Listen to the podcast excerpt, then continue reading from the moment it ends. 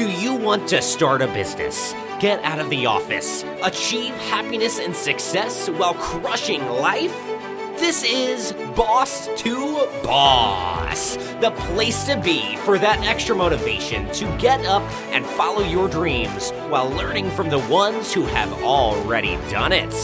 And now for your host, Miro Wieslow.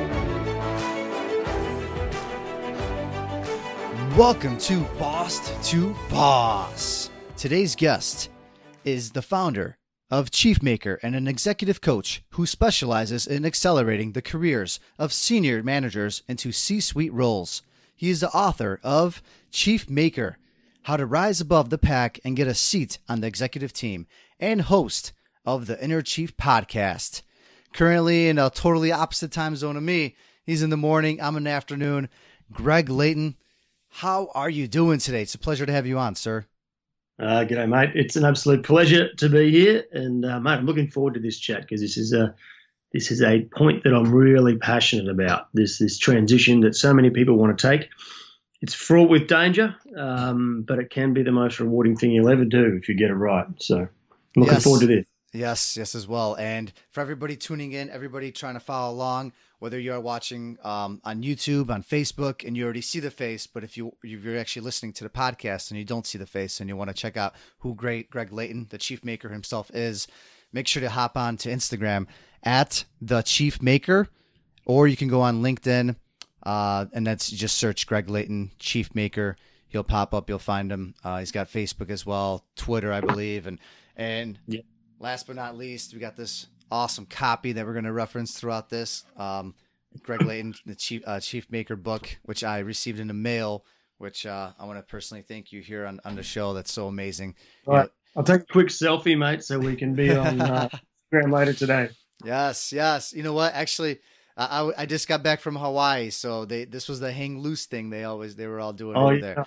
So Nice. We're hanging loose today. Um, nice. So the the chief chief maker, you know, that's not a that's a word we don't use as much probably um, around here in uh, in the U.S. So can you kind of explain explain that part to us? What what it means to be a chief maker? Sure. Well, um, it really comes back to becoming a C-level executive or being a, a chief, right? A chief executive officer of of the business you work for. But but really, um, what we do is we help people step into those roles and rise up from management through middle management and into their very first C-level role. But at a more philosophical level, um, this is about becoming the chief of your career and your life. So sure, positional hierarchy or the job you've got at work is great, but until you are actually the chief and the, the, the chief decision maker and chief executor of your own career plan and your own life vision, then you're really going to battle, right? So, chief maker is about first and foremost becoming the chief of your career and life, and then what will happen as a battle and on the back of that is Mhm. you'll get the role you want or the company you want to build or whatever it is you you're setting out to achieve. And your your background, it's not very you know not very traditional. You definitely could uh, you definitely could say you've you've done it all or or close to it, right? I, I was just reading through a few things, um, and I was already mind blown. Do you want to kind of share with the audience that don't know as much about you, like where, how did you become a chief yourself? Like, what did you do earlier in your life? Because it's, uh, it's been pretty wild. Yeah, well, I mean, I, I think I, you know, my mid twenties, I started to become dissatisfied. I spent years and years, like, you know, six or seven years traveling the world. Um, us Aussies, we love to put on a backpack and just explore the world on a on a dime, and we, we did that. I did that for about five years and traveled to five or six continents and I don't know how many countries, maybe seventy countries. But um, when I came back to the corporate world, I was fairly dissatisfied. Um, I was in a government role that that just lacked any energy or any spirit. They all they want to do was crush your soul. You know, stay down there and do your job. And um, I, I don't know, I was aspirational. It was probably the wrong environment for me. Um, so I just set about reading self-help books, mate. Everything, you know, the old Tony Robbins books to Mhm. nutrition to sports excellence, and uh, I decided if I was going to really have a crack at something, I because my career was sort of stalled, I would, you know, try and away from work, really lift my game as much as possible. Uh, so I started, you know, training for things like ultra marathons. I did these uh, ultra marathons across the Gobi Desert. I went and lived with the Shaolin monks in China, the, the Kung Fu monks. I went in a in very remote part of China. I lived in a in a monastery there and trained for three months, um, learning kung fu like twelve hours a day. Wow. Um, so I just spent this period of um, really about four to five years totally re-educating myself, um, I, and then then testing it because I sort of felt like if I was going to be in front of um, other people, if I I didn't have, actually, to be honest, I didn't know I was going to be a coach then. I sort of felt like if I was going to lead people, was probably the right way to describe it. I needed to have experienced something and push myself to a new place that maybe they hadn't. Right? I had had some something to back me up. You know, I'd mm-hmm. been there and done something, if it hadn't been lead a big company yet. So that's how I got started. I tested things like crazy, and and you know, you learn things um, in the desert after running across it for four days. You yeah, you learn things, you know, when you're being kicked in the head um, by a kung fu master. you know, there's, uh, I think that was just so formative for me to do all that. Mm-hmm. So, did you even like know at that point? So, first you did the whole travel thing, right? Then you went ahead, tried going back to work. Then you yeah. ventured out again. It seems like, right? And yeah. then at that point, yeah. did you still know like you were going to lead? Did you know what you were going to do next, or did it still take more no, trial? I, I did. What, what I what I what I've always done is, as, as a little rule, as I said, if you're going to learn something, go and learn from the originator, from the masters, right? So what I did was, well, I said I want to learn kung fu, so I went and learned. I went into China to the source, and I lived and trained with the Shaolin. A few years later, I was reading Tony Robbins' book, and I went, you know, Unleash the Giant Within and Unlimited Power. Those early books, they were they were really early books for me.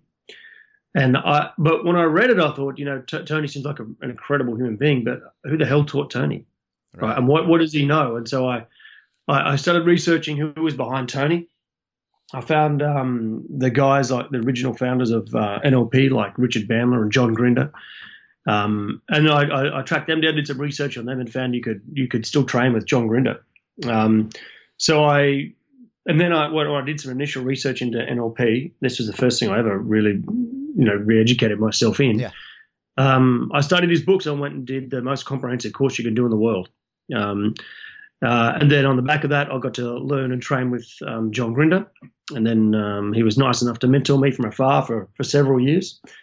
So um, what what I got then at that point was a skill set that said, well, you can coach now because after I think I you know 60 70 days of classroom time most people do nlp in three to five days. You just to be honest you you're skimming the surface right? can, for, the, for everybody listening can you uh, explain what that means Yes, yeah, neurolinguistic programming. Um, and neurolinguistic programming is, uh, for want of a better term, it's a science of high performance and the way we think mm-hmm. and the way we act. It's got everything to do with the internal language that we have in our heads, um, the patterns of behavior that we use every day to drive high performance.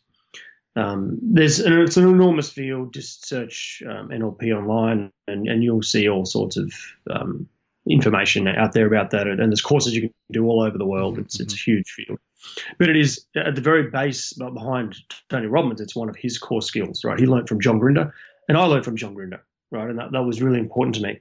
But it wasn't until I I really learned that that I thought, well, you know, maybe I could be a coach.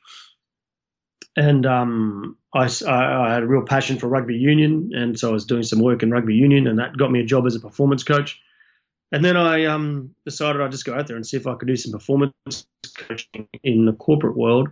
I didn't really label myself an executive coach because I didn't feel like yeah. I was quite there yet.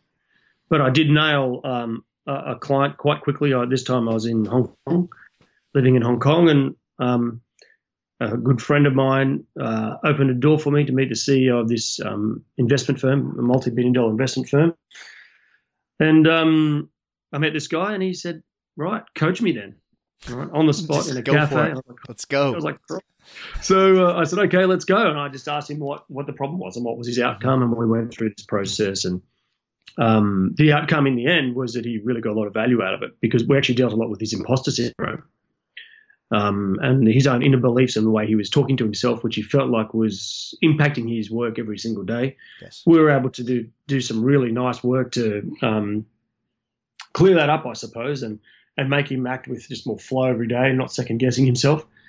And as a result, like, he, he bought, um, he came in the, the, next time I saw him, he, he said, I want to buy 10 sessions off you. How much? And I said, Oh, mate, I don't know. I, well, I've never had any clients before. That's the best. What, what, what, a real entrepreneur I was, eh? and he said, uh, "Okay, um, I want to buy ten sessions." And he handed two thousand dollars cash to me straight over the table and said, "Is that all right?" and I went, "Absolutely, that's all right." And uh, so that's how I got started. And I, That's amazing. My first client. Yeah. So tell me, did you have a family at this point, or were you kind of No, free? no, no. Uh, this was Okay. before family. Yeah, yeah. I was. Uh, I suppose that was the, one of the benefits is I could risk it all hmm and go for it, and I did. You know, and in the early days of coaching, this is when I was a sole trader all on my own, and um, I didn't really have a brand or anything. I was just myself, and and it was a struggle because the the ups and the downs of running your own small business, uh, Yep. like they don't tell you the things you don't need to know. And I think everybody needs to know something a little bit different to everybody else. And um, what I didn't know anything about was professional services marketing and sales. Um, and that took me probably too long to work out. hmm What do you What do you wish you knew? Was there something like you stepped upon and you're like, "Wow, this would have just cut like my struggle by like a year or two, or probably would have saved me five years in my life." Yeah, I, I think um, it's funny. I, I do wish I knew it, but the, as a result of me not knowing it, I got um, because I didn't have a lot of clients. What would happen is I get one or two clients that would really engage me for a long period of time, and I had, had one particular client that which was a big mining company in Africa, and they they bought me for like 180 days of a year, and I'd fly in and out of Africa, and I'd coach here, and I'd spend you know 100 days a year in Africa in the depths of uh, nowhere in these mining sites all, Really? all over through the middle part of Africa. Yeah, and the the result was though I I had I got very close to all the executive team, and I got to really learn how a publicly listed um, mining company worked from an executive perspective. So for for years there, I had um, this inner circle behind closed doors, the real pains and troubles of of, of C-level um, executives at running multi-billion-dollar companies. And it was different walking around with them than just being in a coaching room where you're sort of sitting opposite, helping them grow. I could see what was happening every day. I could see the way people responded to them. I could see their challenges and their frustrations, and that really helped me make my coaching a lot, lot sharper. So when I came back years later, well, a couple of years later to build my business, um, this is where I learned the thing that I wish I had known earlier. Mhm. I now had this big wealth of experience, like, you know, more experience than most coaches probably will ever get. But the one thing I probably didn't know was marketing and sales. And, and that would be the number one thing I would say to people is if they're like, look, I don't know if you can see behind me on my shelf. oh yeah, These are all books I've been reading lately on marketing and sales. wow. Right? That's so I had all, to totally all marketing and sales. every one of those. That, that's just that topic, right? But then that's not everything I've got, right? That's Mhm. just that's just the last sort of six months, Mhm. right? And these guys are from you know some of the digital marketing gurus, some of the you know you know everyone from Robert Cialdini around influence and persuasion, um, to you know Dan Kennedy and persuasion engineering and all this stuff. These these are books that if you're going to be in marketing, if you're going to be in a small business, your oxygen right? Your oxygen tank is marketing and sales. Marketing drives the leads, sales is how you close.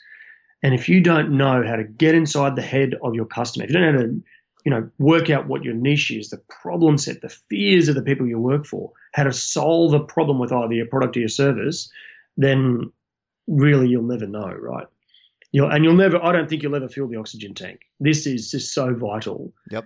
And it helps you, I think. And now, that, as soon as we did that, and I did it really well, I think our business has changed, right? Was there like that?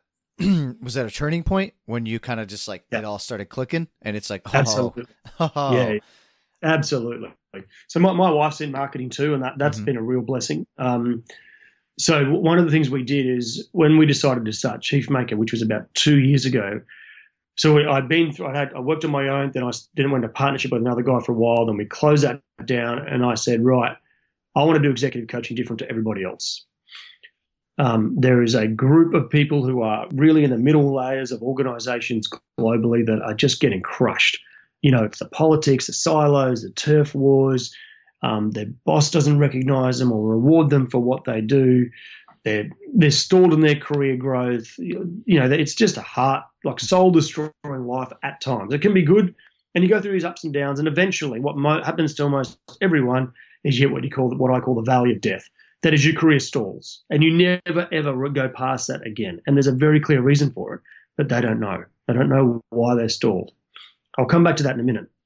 But what we did is when we decided that we wanted to build the executive coaching business, We've, I've got a room just next to this one in our, mm-hmm. in our in our house. It's a massive wall.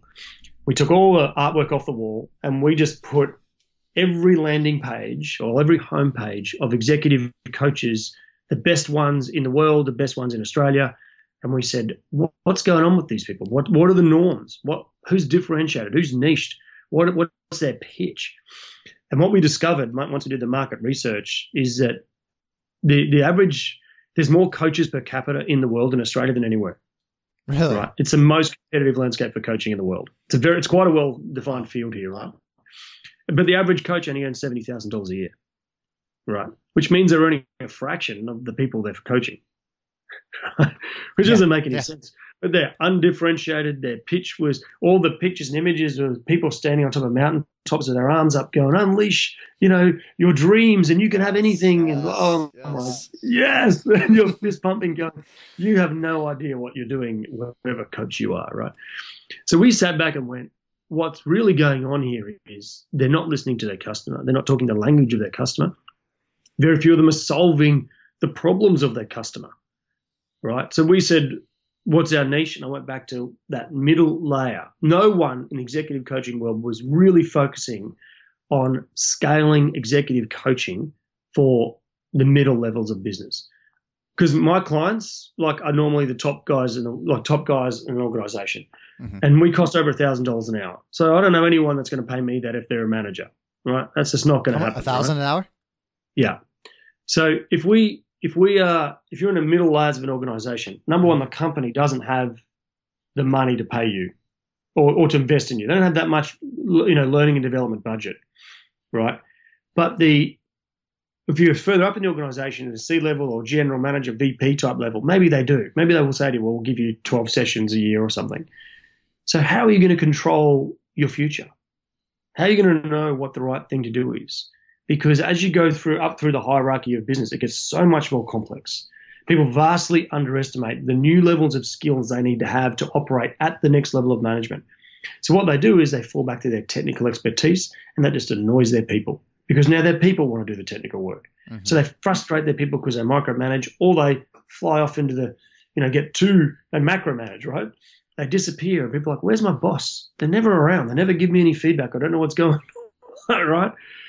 And so what, what we do is we specialize in that because we also know that when big companies lead transformations, mm-hmm. the transformation pauses at the middle layers. That's where it stops.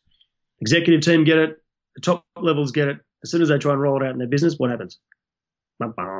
You're, you're, giving me like flashbacks, man. You're giving me flashbacks to like five years ago. I'm over here like, exactly. ah, man, this is where yeah. the disconnect was. It was there. Exactly. this is exactly right. So the leaders that were leading you, if you were going through transformation, didn't know how to do it. Mm. Right? And who teach it? Like if you go to an MBA school, they don't teach you how to do this. They don't teach you. So what we teach is the things they don't teach you in business school about how to na- navigate relationships, people, culture, but then how to actually do a transformation of a small team. Right? How do you lead and create a high performance team of the people around you? And for any of your listeners, listeners that are, I suppose, maybe running a business that's now got a few employees, then this would be the kind of thing that maybe they need to learn as well because they probably don't understand it yet. Might be damn good at what they do technically, but if they don't understand the, the levers to high performance, then they're going to battle. I agree. I fully agree. And for everybody listening, uh, make sure uh, so you could also follow along with not just the audio version if you're listening to the podcast. It's at the Chief Maker on Instagram or Greg Layton, L A Y T O N on LinkedIn, Facebook. Uh, pretty much you could search him anywhere. And his podcast, The Inner Chief, as well. Be sure to check that out, as well as his website, chiefmaker.com.au. And uh, mm. yeah, this is some uh, this is some great content. Um, you're really you're really making me think here because it's like that there is that disconnect. But now, how do you get one of these companies? one of these big companies, for example, like I was in public accounting, for example, uh, sure. back in the yeah. day. How do you get yeah. them to even invest in something like this? Because I could always see, you know, these companies are cutting costs left and right, left and right. So yeah. what, are, what are you doing to convince them? Um, you know, how are well, you even? well, this is marketing. This is marketing 101, right? Like Yeah. you've got to know the pain points of your customer, right? And so we, we would then say to the, the CEO that, first of all, you're not negotiating with a company, you're negotiating with an individual. What does a CEO fear more than anything? Pressure Failure. or yeah. Right? You don't want to be because they're in the most senior position of an organization ever. It's public, right? It'll be in the newspapers if they fail. So if you look at um, the global um, trends of what CEOs fear the most, the two most important things at the moment are technology, which means they've got to move and transform fast, and the next generation of employees, the millennials, or even below the millennials, how they're going to employ them and grow them because now they've got a different mindset. Like every new generation has a new mindset. Like, like these poor buggers are any different, right? Mm-hmm, You know, we just got to make them feel valued and recognized and give them opportunity. A, a general rule of thumb for all leadership, right?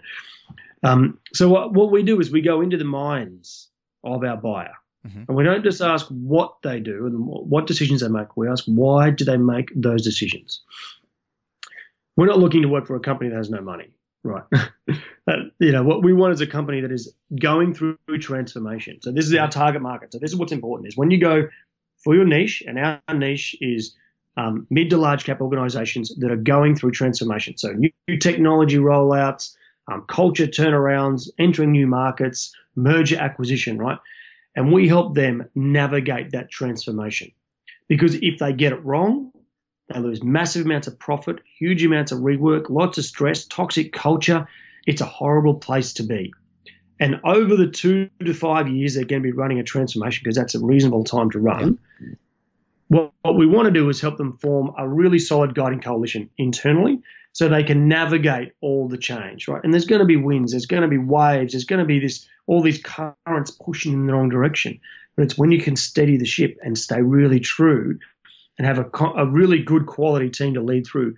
That's the teams that now are transformation. And that's how we help organizations do that. And we've got our frameworks and our IP and our process to accelerate through that. But that, that's the kind of that's the kind of work we do with the organizational level. Yeah. And then the other part that we, we really have been trying to enter is helping individuals. So we're trying to scale executive coaching and um, later this year we're launching the Chief Maker Academy, which is where an individual can come on and get all the coaching we do at a fraction of the price. Right. So instead of paying us thousand dollars an hour, they'll pay us more like five hundred dollars, but they'll get fifteen sessions. Mhm. And that's more scalable. It's online, but that's way more scalable and it means people can take control of their career. Exactly. And that's that could be found on your website, right? Uh, it's launching in about uh, it'll be launching around about May uh, this year, May 2019. Okay. So I know you're offering uh like a seven day, uh seven hour. Sorry, I can't remember the name right now. Seven ways to save an hour a day. Seven ways, yeah, seven ways to save an hour a day, and that's like a yeah, free there's a little executive online. masterclass, Yeah. right? Yeah, people can do that online. Um, yeah, the book is there as well, and and the um, where in about a week's time, where we have a cheat, we have a thing called a career scorecard. So you know, there's there's a key point here is, and and this is what's so important about your listener base, is they're probably sitting there going, do I move or do I not? Right. And and it's a it could be a big risk, right? So if they're young when I moved, it's probably less risky. But if you've got a mm-hmm. family, it's way more risky, right? You you just You know, you, you beat me to it. I was gonna ask you like now what do we do? What what does what does someone like Yeah. me four years ago sitting in a cubicle almost five Yeah. years you know trying to figure out? Yeah. Not f- two years ago. Yeah. Okay. Well, if you're sitting in a cubicle and you're sitting there looking over the top of the cubicle and there's your boss in the corner and you're going, what an asshole. Like, I'm so sick of this. I've got to get out. You've got to just realize for a minute that it's a very, very risky move and that might be a knee jerk reaction. I believe that if you want to go and start your own business and be successful, it can be the best thing you ever do. It can also be the craziest thing you ever do and it might cost you a lot more heartache. Oh, right. Step one for me is become an entrepreneur right? And what that means is, and this is what we teach executives become a professional services firm of one. The thing about a full time wage is it makes you horribly complacent. When you've got to go and earn a earn a, earn your bickies every single week because you're delivering quality content to a customer that can that can remove you without notice, then you've got to raise your game. What I want you to start doing is treat your boss as your number one customer, right? Serve them, blow their minds away. Start owning your time. Start if you're just getting owned at work or you're not dominating, then that's a mindset issue. Mhm. Start turning up, stop floating, and stop thinking "Oh, the grass is greener, will be somewhere else because the grass is always greener where you water it. You know, and you got to absolutely dominate in the corporate sector. When you start doing that, Mhm. and you start learning quickly and adding skill and, and executing change in your business, then I think you can say to yourself, now that I've made things better, do I still want to go out? Exactly. Because the core decision is if you want to go out, who is your customer and what is the core problem you, you are going to solve? And if you can't solve that, if you can't really clearly state that with clarity and with purpose and with conviction, then who would ever buy your product or your service? The grass is always greener where you water it. I uh, I Yeah, love that's that. that's care of Mitch- Matthews. I think he got it from someone. Mitch Matthews runs a podcast called The Dream Think Do. Top guy. hmm But um, That's awesome. Yeah. that, that's Mm. yeah. That's not. It's a good way to look at it because most people will tell you, Yeah. you know, just go, go for it, go for it, make it happen, make it Yeah. happen. But who's to say it's not right there in front of you too? You're just not looking at it from the right, right angle, right, right perspective. Yeah, that's right. And so, sometimes that means a bit of a change sideways or up or into a different company. And if your boss truly has no values and and and and is blocking everything, then find a way to go around them or just leave, you know, and and start again somewhere else. Um, I, I think you, it's really handy if you can to get in a situation where you can go and and sort of have a bit of a side hustle, Yeah. test something out, um, test your ideas. What I did in the early days, I did some coaching, then my cash flow dried up. I went back, did some contracting and project management in the corporate sector for a while. Then I got more business and I, I was able to wind down the coaching, sorry, wind down the project management. So I did some things like that to keep the cash flow coming. But, um, you know, there's nothing better than when cash flow is good, like you feel like you can fly, but when it's bad and it's gone, oh man, it's a horrible, horrible place to be. Yes, yes, it is. Yes, it is. And how to, is that how you kind of did it at first? While you were working, you still Yep. did a few things on the side, Yep. right? Absolutely. Yeah, I worked three days a week, um, project management, while I started doing performance co- performance coaching. Awesome. So I had I had a nice base cash flow, um, and I for two years.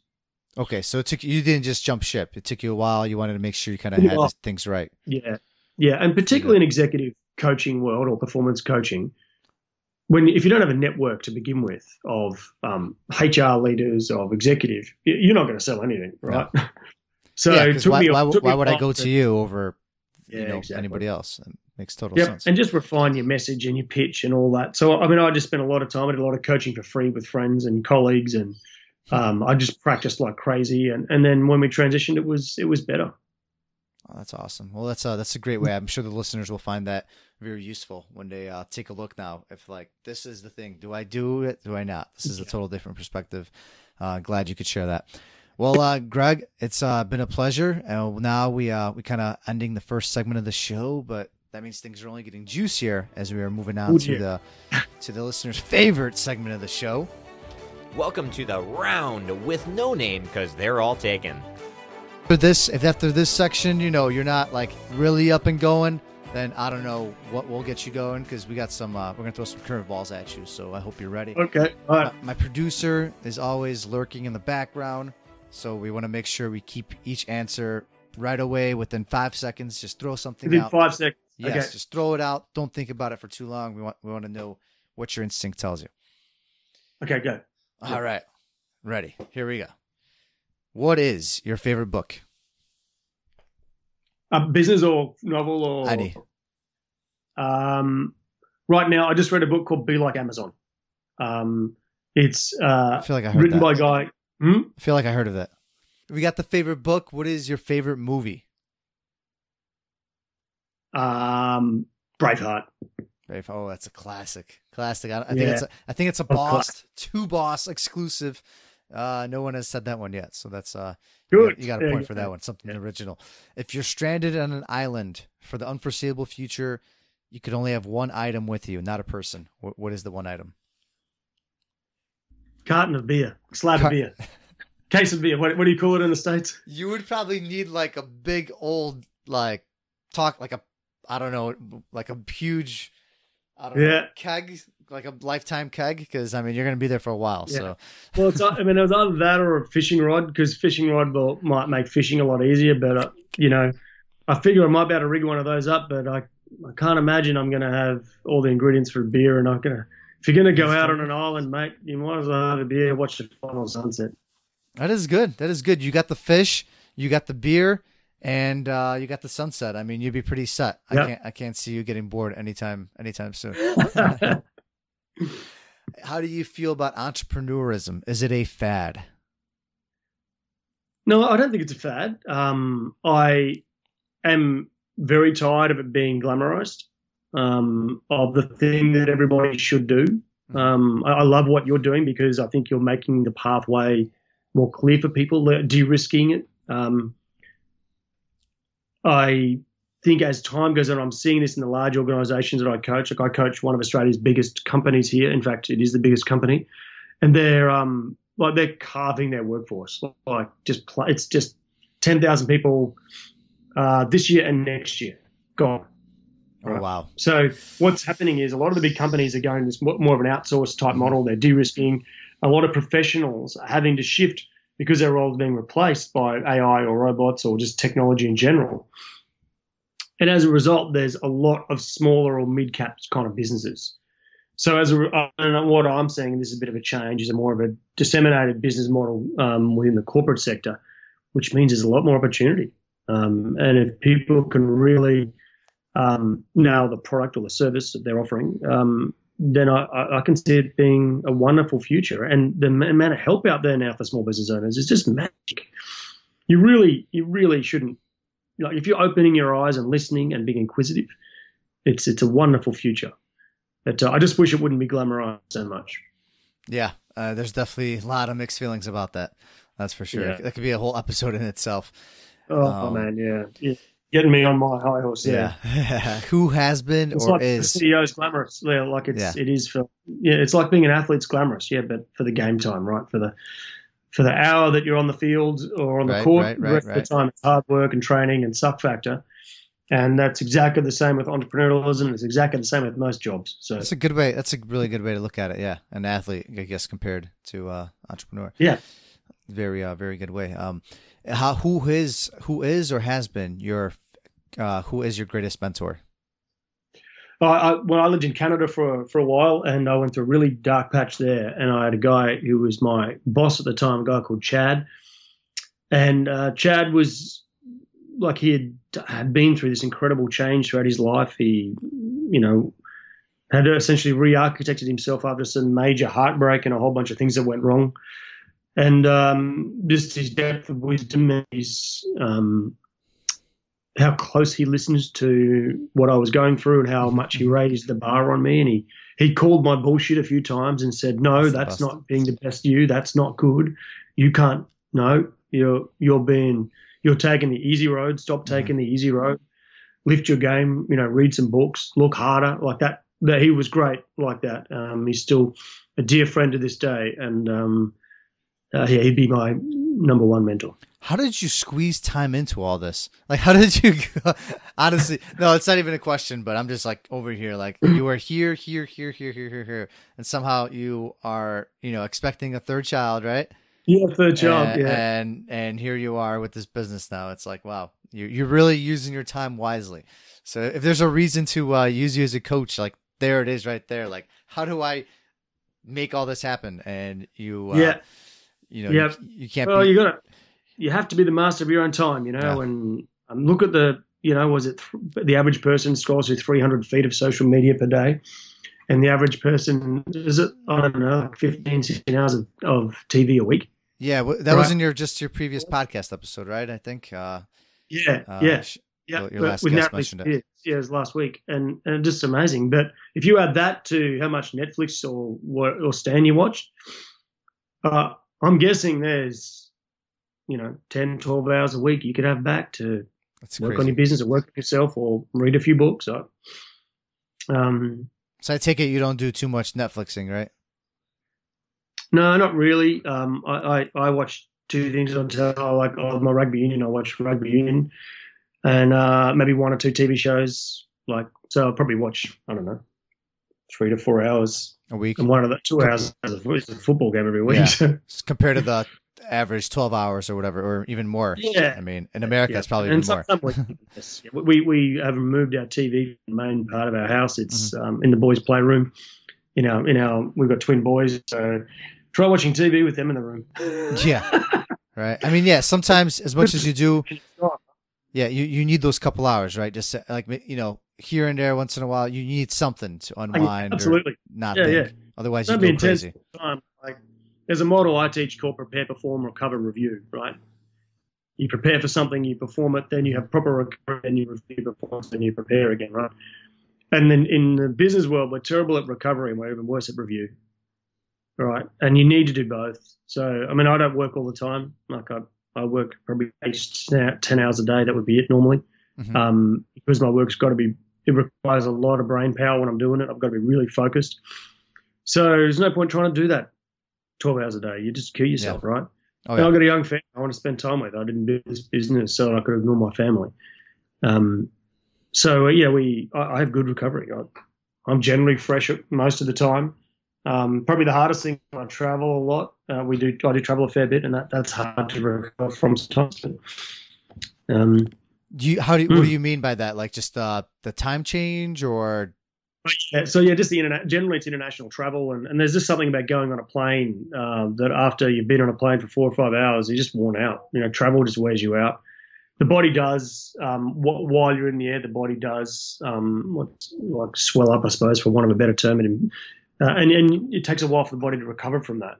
And that around because in Australia, if we want to go internationally, we got to we got to travel yeah? 'cause Basically I mean, your your your travels are what 10, 15 hours and up every time, right? Yeah, I mean, I think you can now go direct to Dallas from where I live, and it's about 19 hours on a plane. About how long? Right, it's just 19 hours, Yeah. nearly 20 hours. Yep. And the the um the the thing is, um, I'm just trying to remember the rule. Every hour of time zone change, right, can take you a day to recover afterwards. Wow. So if I would go 10 hour time zones, if I go all the way to London, it's 10 hours. Mhm. When I, it takes me 10 days to recover when I get there fully and 10 days when I come back. Now I tracked this with a sleep monitor, right? And I found out that in the, I used to go and work in Africa when I came back, it was seven hours time difference. For the, for the week after, this was correct. I would have at least on average a half hour to 45 minutes extra per night every night for that week. And then I would revert back to normal. So you got extra sleep. You try to add in that extra sleep No, every night. My body needed it. My Mhm. body needed it. Not that I, I had it. I, I just, my body required more sleep after that week, for that whole week. And do you normally? You said the, your body swells up on flights too, or something. You said something. What was that part Well, I mean, all bodies do. It's like when your feet and your ankles start to swell up, but the, the body just in general, um, when it goes in a plane because of air pressure changes and things like that, it just it just goes through a bit of inflammation, so to speak, and it, you've got to give your body a chance to recover from that, right? Yeah, Um, I got that pretty bad actually when I came back uh, yesterday. I was at a five-hour time Right. zone difference. Um, yeah, right. Okay. And I definitely, I definitely haven't been the same yet. You know, it's only been like no, 24 no, hours. It'll take you a while, and you know, I've done a, I've done a lot, a lot of international travel, and I it just you just got to be kind to yourself. You know, don't, you know, over the next day or two, don't if you can't pull a twelve-hour day, don't be nice to yourself. You know, and I think as business leaders or business owners, you, we can be incredibly hard on ourselves if we're not at some level of performance. That you, you've pulled that performance idea out of your head, and sometimes Yeah. it's how many hours you're going to work in a day. And you've got to be nice to yourself every now and then and say, you know what? Hell, I've really been pushing hard. I need to take an hour or two off. And if you go and do some proper recovery, or even if you just go to the gym and sit in the sauna and let your body recover, just do something to be kind to, you, to yourself physically and mentally. And uh, my, my brother-in-law, um, he's a, a really senior um, philosopher and politician in South Africa. He travels a lot, Mhm. and um, he's a wonderful, wonderful human being. And he said the the cool thing when he travels is he tries to let his spirit catch up to him because he's been going at such a pace. It, he feels like he's not in his own body, and he has to sit quietly and meditate and catch up with his own uh, body. It's a wonderful saying, and it's one I use a bit. Is I'm just waiting for my spirit to catch up to me, and that just might mean sitting quietly sometimes Yeah. on a on a balcony and watching the sunset, or you know having a beer on a deserted beach. I like that. I love that. I love that. Yeah. That that really makes you think, and I know the listeners Yeah. will like that too.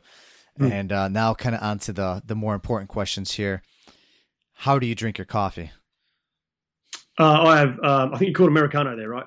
Yes. So to a double espresso with a small amount of water. In America, the water is far, the coffee is way too watered down. In Australia, we like very strong coffee. It, uh, it should be like tar, like you know. I know you guys love your coffee. I mean, I. Yeah. oh man, every time I get to interview someone from Australia, I love it because they take this question yeah. very seriously. And uh, we're, we are total coffee snobs down mm-hmm. here. Um, and you you go and you have a very you know, it has to be espresso. I can't have instant coffee. Um, and I'm willing to pay for it. The, the extra, the extra darkness or what? the extra, the quality, right? I'm willing mm-hmm. to pay for mm-hmm. the quality. And, uh, yeah, there's this whole, do you know, do you know what a barista is? Barista? Yeah. Well, like the, the person that serves the coffee? Yeah, person that makes the coffee. Yeah. Like that's an art form down here, right? And, and people can be employed on their reputation as a coffee maker. Isn't there like uh, didn't like Starbucks fail over there or something? There was some yeah. big thing about oh, that. There's, there's a few around, but there's no there's no chains. Almost all coffee shops here are independently or small owned. There's a few few chains, but not not many. Hmm. Um, but I mean, I, I, live in the live in Melbourne, which is a culinary capital of, of, of Australia and you know maybe even the southern hemisphere. And um, we're, we're, very very specific about our food down here. Everyone's a coffee snob at least. Ah, uh, my, my my computer was dying on me. I oh, uh, okay. had had to make a quick plug. So, uh, legit. I mean, that that's what I love about these is these episodes are real. They're they're uh, we we don't we, yeah. we, we don't want to cut out the good stuff. So sometimes you know you gotta when when an episode is good and you keep the content flowing, you want to make sure you get all of it, and uh, you want to make sure your computer's fully uh, charged up as well. And what is the one item you you consume every day? Something you uh, maybe you carry on you, something you drink or eat that you have to because it makes you you. What is that one thing? Uh, I think I'm going back to coffee because I started with a very strong coffee um, before because I get up and we work from six to eight in the morning uh, as my local coffee shop.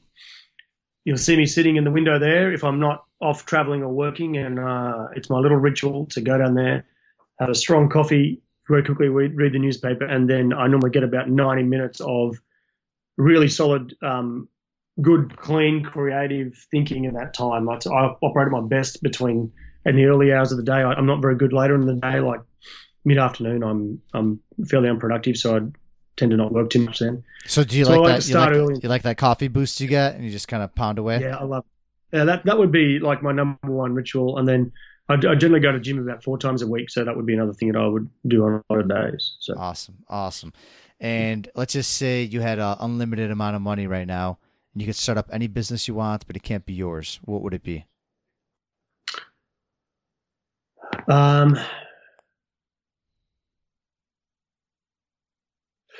um, I love skiing, and I uh, what I would create if I had unlimited amount of money is a personal drone that was like a mini heli skiing drone.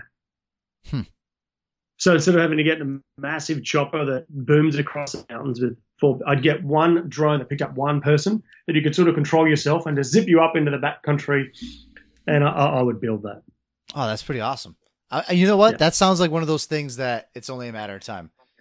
Yeah, I think it is. That's, that's why I'm not going to do it because someone's awesome. probably off. There, yeah, right? that's one of those things where you got like unlimited amounts of money and you're like, what thing am I going to make now? Because I'm bored. Yeah. And that yeah. is awesome. I love it. mm. All right. Well, you survived. I survived. My producer did not come out. He uh he, enjoyed the content very well, so he just let it go. nice. But uh no, that was some great stuff. Everybody, uh, be sure to check out Greg Layton on LinkedIn, uh, on Instagram at the Chief Maker uh, his his podcast, The Inner Chief. Uh, be sure to check everything out. And Chief Maker, his book, uh, most importantly, right there in the background, as you can see it. Oh, yes, yes, yes, be sure to check it out on his uh, on his website. get a copy. Um, chiefmaker.com.au. All right, Greg. It's uh, definitely been a been a pleasure. It's been uh, it's been a great episode. A lot of Thanks, content. Um, yeah. yeah, I'll, I'll leave you. I'll, I'll leave you. Uh, I'll leave you the closing. You know, closing thoughts. You know, but it's been a pleasure having you on and I look forward to kind of keeping up with your journey and you know following up as well in about a year or something. You know, as things uh, progress. Mic is yours. My mate, thanks for having me. It's been an absolute pleasure, and I just um, I, I wish everyone that wants to go and you know make the leap, go for it. Do a bit, do a bit of research. Find out, like, get inside the head of your customer and really think about the problem you solve for them. And are you going to pro- pro- solve it with a product or a or a service? And then look at all your competition. Put them all up on the wall and ask yourself, what are they doing well? What's not well? What's the norm? What's not the norm? And and then just go for it. You know. So either pick your pick your path, entrepreneur or intrapreneur, and go knock it out of the park. Yeah, go for it, right? Why just why just sit there and be lackadaisical about it and just you got Yep. one life, right? One life. That's right. That is all for this episode of Boss to Boss. Your next step is to visit bosstoboss.com, where you will find proven techniques followed by professionals to help you make that next step. Again, that is boss, the number two, boss.com. And remember, the time is now.